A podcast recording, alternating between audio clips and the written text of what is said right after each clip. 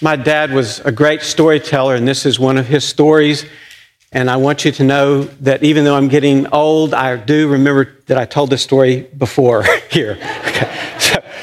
And, but it was on Christmas morning. This was five years ago, and there were very few people here. And those of you that were here, I'm hoping that you have forgotten that I told the story. So, in our little town where I grew up, Littlefield, Texas, there was a, a man who used to ride the rodeo circuit. And I say used to because he got injured. One of those broncs uh, kicked him off, and then he got kicked as he came down with a hoof, and he got hit in his back. And after a long time of, of surgery and rehab and everything, he came back from that accident. But he was never going to be the same. They could never quite fix his spine. And so for the rest of his life, he was bent over like this. Well, what do little towns do? Little towns take care of their own. Can I get an amen? Huh? Little towns, they, they look out for the people that grew up there. And so they found a job for him. This guy who used to ride the rodeo circuit, they found a job for him as a janitor in the school. So he would go around pushing the broom and cleaning the toilets and emptying the trash cans, doing all that menial work that needs to be done. But he didn't just do that work, he was a kind person. He was very open and and inviting, and, and all the kids got to know him because they all passed through that little school system. And he, he, he knew their names, he called them by names, and everybody loved this man. And when he died, oh, it was hard. They filled that uh, chapel of that uh, Holy Roller Church where he was a member. Now, it was real difficult on the funeral director. I don't mean to offend anybody, but can you imagine trying to get somebody bent over like this into a casket? And so, what do you do? I, you know, how do you get him flat in a casket? So the funeral director, he finally came up with a, a solution. He put a strap across his thighs and a strap across his chest so that they could close the lid of the casket.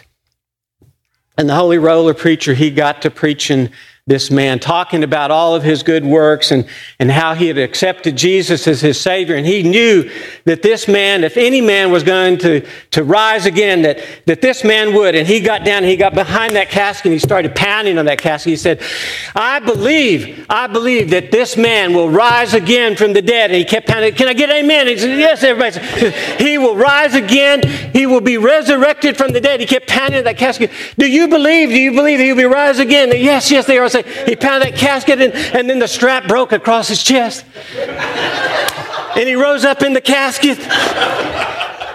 And everybody cleared out of the church.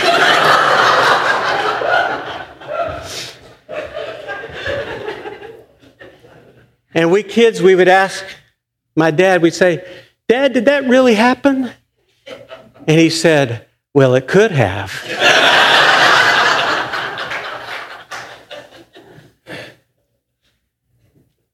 We come to a story, we Christians, we who follow Christ, and we say that God became flesh.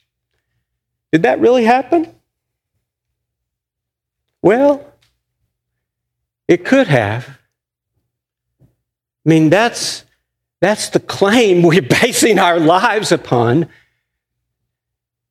that Almighty God became like us, came as one of us and now lives in us. God's presence in us, in Jesus, yes?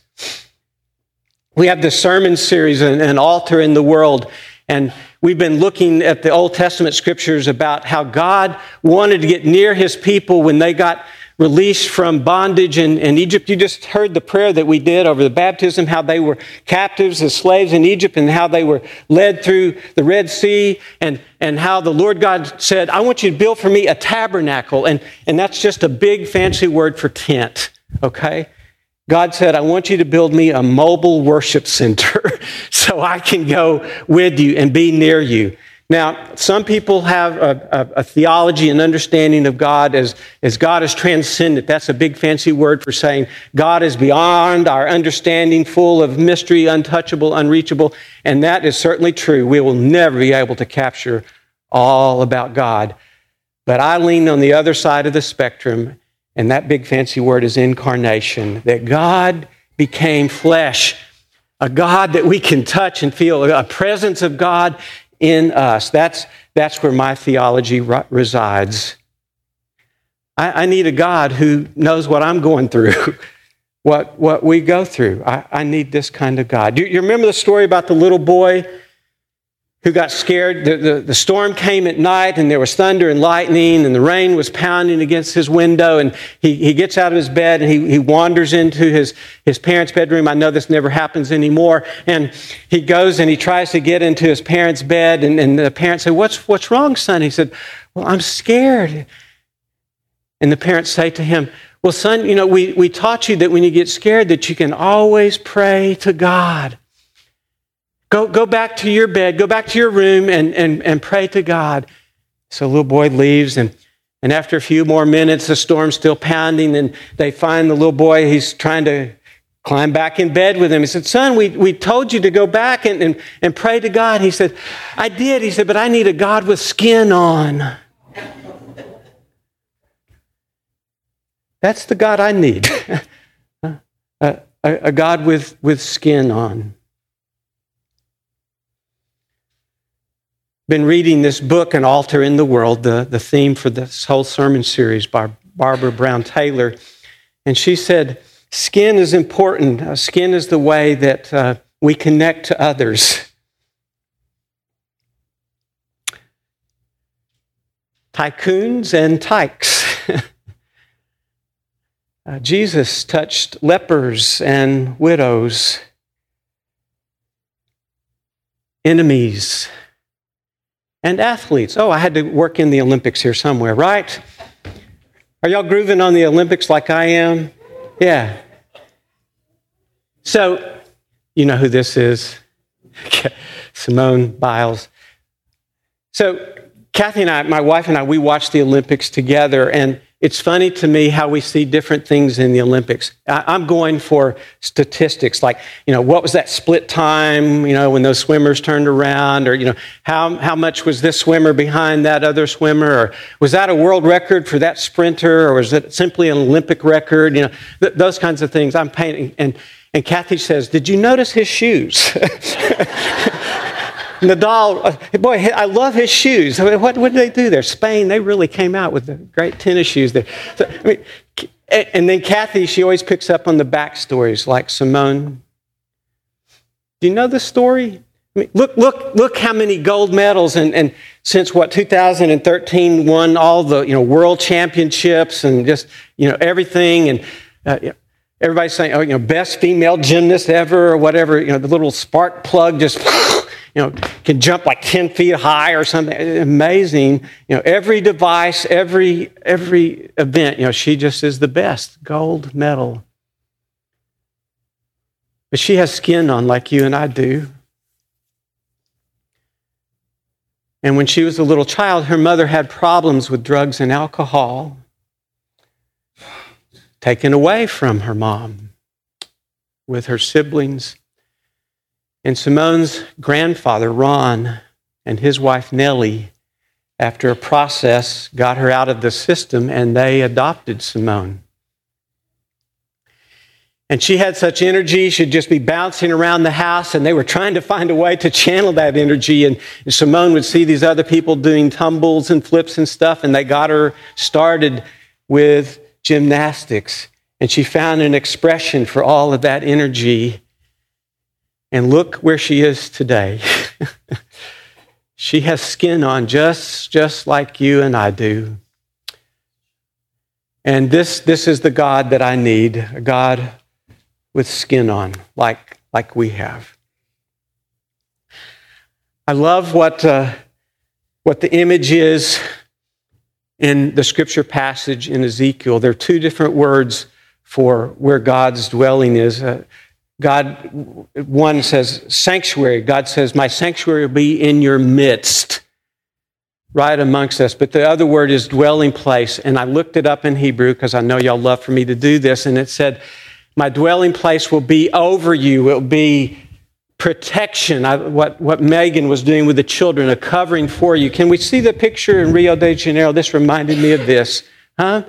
Well, look at Christ standing over not just Rio de Janeiro, but all of the world, all of us, and saying, I, I, You're under my care, under my arms. Just like we did in baptism, parents and grandparents, uh, godparents, and this is what you're doing. You're saying, you're, We're the skin, we're the protection, we're covering you till you can pronounce your faith for yourself armor. This is the God I believe in. Uh, that protection over us. That's what Ezekiel, that's what those Old Testament texts say. God's protection over us. God who comes in us, God's presence in us. I got to do a funeral this past week for a man I, I barely knew, just got to know him through stories of others. A lawyer here in town, uh, his name is John Parker. His, his wife is a member here, and that's how I got in on it. And they were telling me all a bunch of stories, and I got to put together some of those stories for his funeral on, on uh, Friday morning. He was a, a lawyer by, by hobby, okay? he was a rancher by heart. He was just an old cowboy, really. That's, that's who he was. Uh, just loved to do trail rides and go out to the ranch and take care of his cows and keep the property up. Uh, but even this old cowboy, Marnie, his wife, was telling me this. She said, He was loyal to me and when I got cancer, he loved me so much that he even tried cooking for me. this, this is God's presence in us. That it, this, this author, Barbara Brown Taylor, in her book, An Altar in the World, said so many times we miss the presence of Christ because we don't even realize that we're standing on X marks the spot. It's right there underneath our feet, it's right there in us if we were just paying attention. I had. Uh, some holy moments uh, yesterday as we went over to Parker Lane United Methodist Church. And I'm going to connect this back to the Ezekiel passage. I, I didn't know till I picked up the commentaries. Y'all, y'all do need to know I prepare, okay, before coming in. And so I was reading the commentaries about Ezekiel, and I'd never noticed this before in all these years of ministry. It said this passage in Ezekiel was talking about God's vision for the future for his people to be reunited. I had forgotten this that there was a northern kingdom called Israel, and there was a southern kingdom called Judah, and they had been separated for a long time. And Ezekiel's vision was that they would be reunited. It's a passage about being ecumenical, it's about a passage about inclus- inclusiveness, about welcoming all. Uh, today at the Olympics, it would look like North and South Korea operating under the same flag. Huh? Have you seen the selfies? Some, they're getting away with this a little bit there at the Olympics, uh, trying that. Um, for uh, uh, us Christians, it might mean Christians and Muslims uh, working together, huh? Uh, for us Christians, it might mean the Catholic and the Protestants all getting together. It, it's you know, it's just Old Testament you know scripture about God's desire for us of reuniting, of coming together. Uh, for us here in Westlake, it might mean going to Parker Lane United Methodist Church. I, I looked it up. It's 8.1 miles from here, but it's a world apart. Amazing. Just on the other side of Interstate 35, West Austin and East Austin. We had a bunch of our folks go over there yesterday to work as, as partners with that congregation. Not we're the rich, powerful, all knowing folks, but uh, we want to be in community with you. And it was amazing. Um, uh, Misty's going to tell more in just a moment, but I, am going to tell just one little story here. Uh, Megan and I got to be the blessers. Okay, do you see the picture of us here? So after after the kids had gone through all the stations, they had gotten their backpacks and they'd gotten their school supplies and they'd gotten their health checks and they'd shopped for their clothes. They would come to Megan and me, and, and Megan and I, we, we would get down and we would bless the children. I try to call them by name, and you know, I would always ask, you know, what prayers are in your heart? And some, uh, mi abuela, my, my grandmother, a prayer for my grandmother, and, and some for my, my cousin. He has a court date on Monday, and uh, uh, you know, always, always it seemed like you know, for the start of school. So there's this precious girl who came to me, and, and I was asking, I said, uh, uh, Tell me about school. She said, Well, I start on Monday. I said, Oh, oh, oh you start early. She said, Yeah, I'm, I'm, in, a, I'm in a charter school in, in middle school. And I said, and, and, and how do you feel about that? She said, well, I, you know, I'm a little bit sad. I'm going to be losing some of my friends, missing them because I'm going to this, this charter school. I said, oh, oh, yeah? And, and she said, yeah, but I'm, I'm excited also because there's so many more opportunities at this school. I'm, I'm really looking forward to it. And uh, I said, well, you know, tell me more about that. She said, this is a sixth grader. She said, I'm going to be a cardiac thoracic surgeon. a sixth grader said, I'm going to be a cardiac thoracic surgeon. I believe by God she will. you know, uh, that was a holy moment for me. Uh, this God who gets in us, God's presence in us, offering this kind of hope. Uh, what difference does it make in your life to know God's presence in you?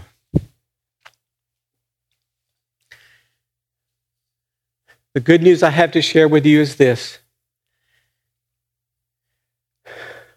the Word became flesh and dwelt, lived. The word literally is tabernacled amongst us. Amen.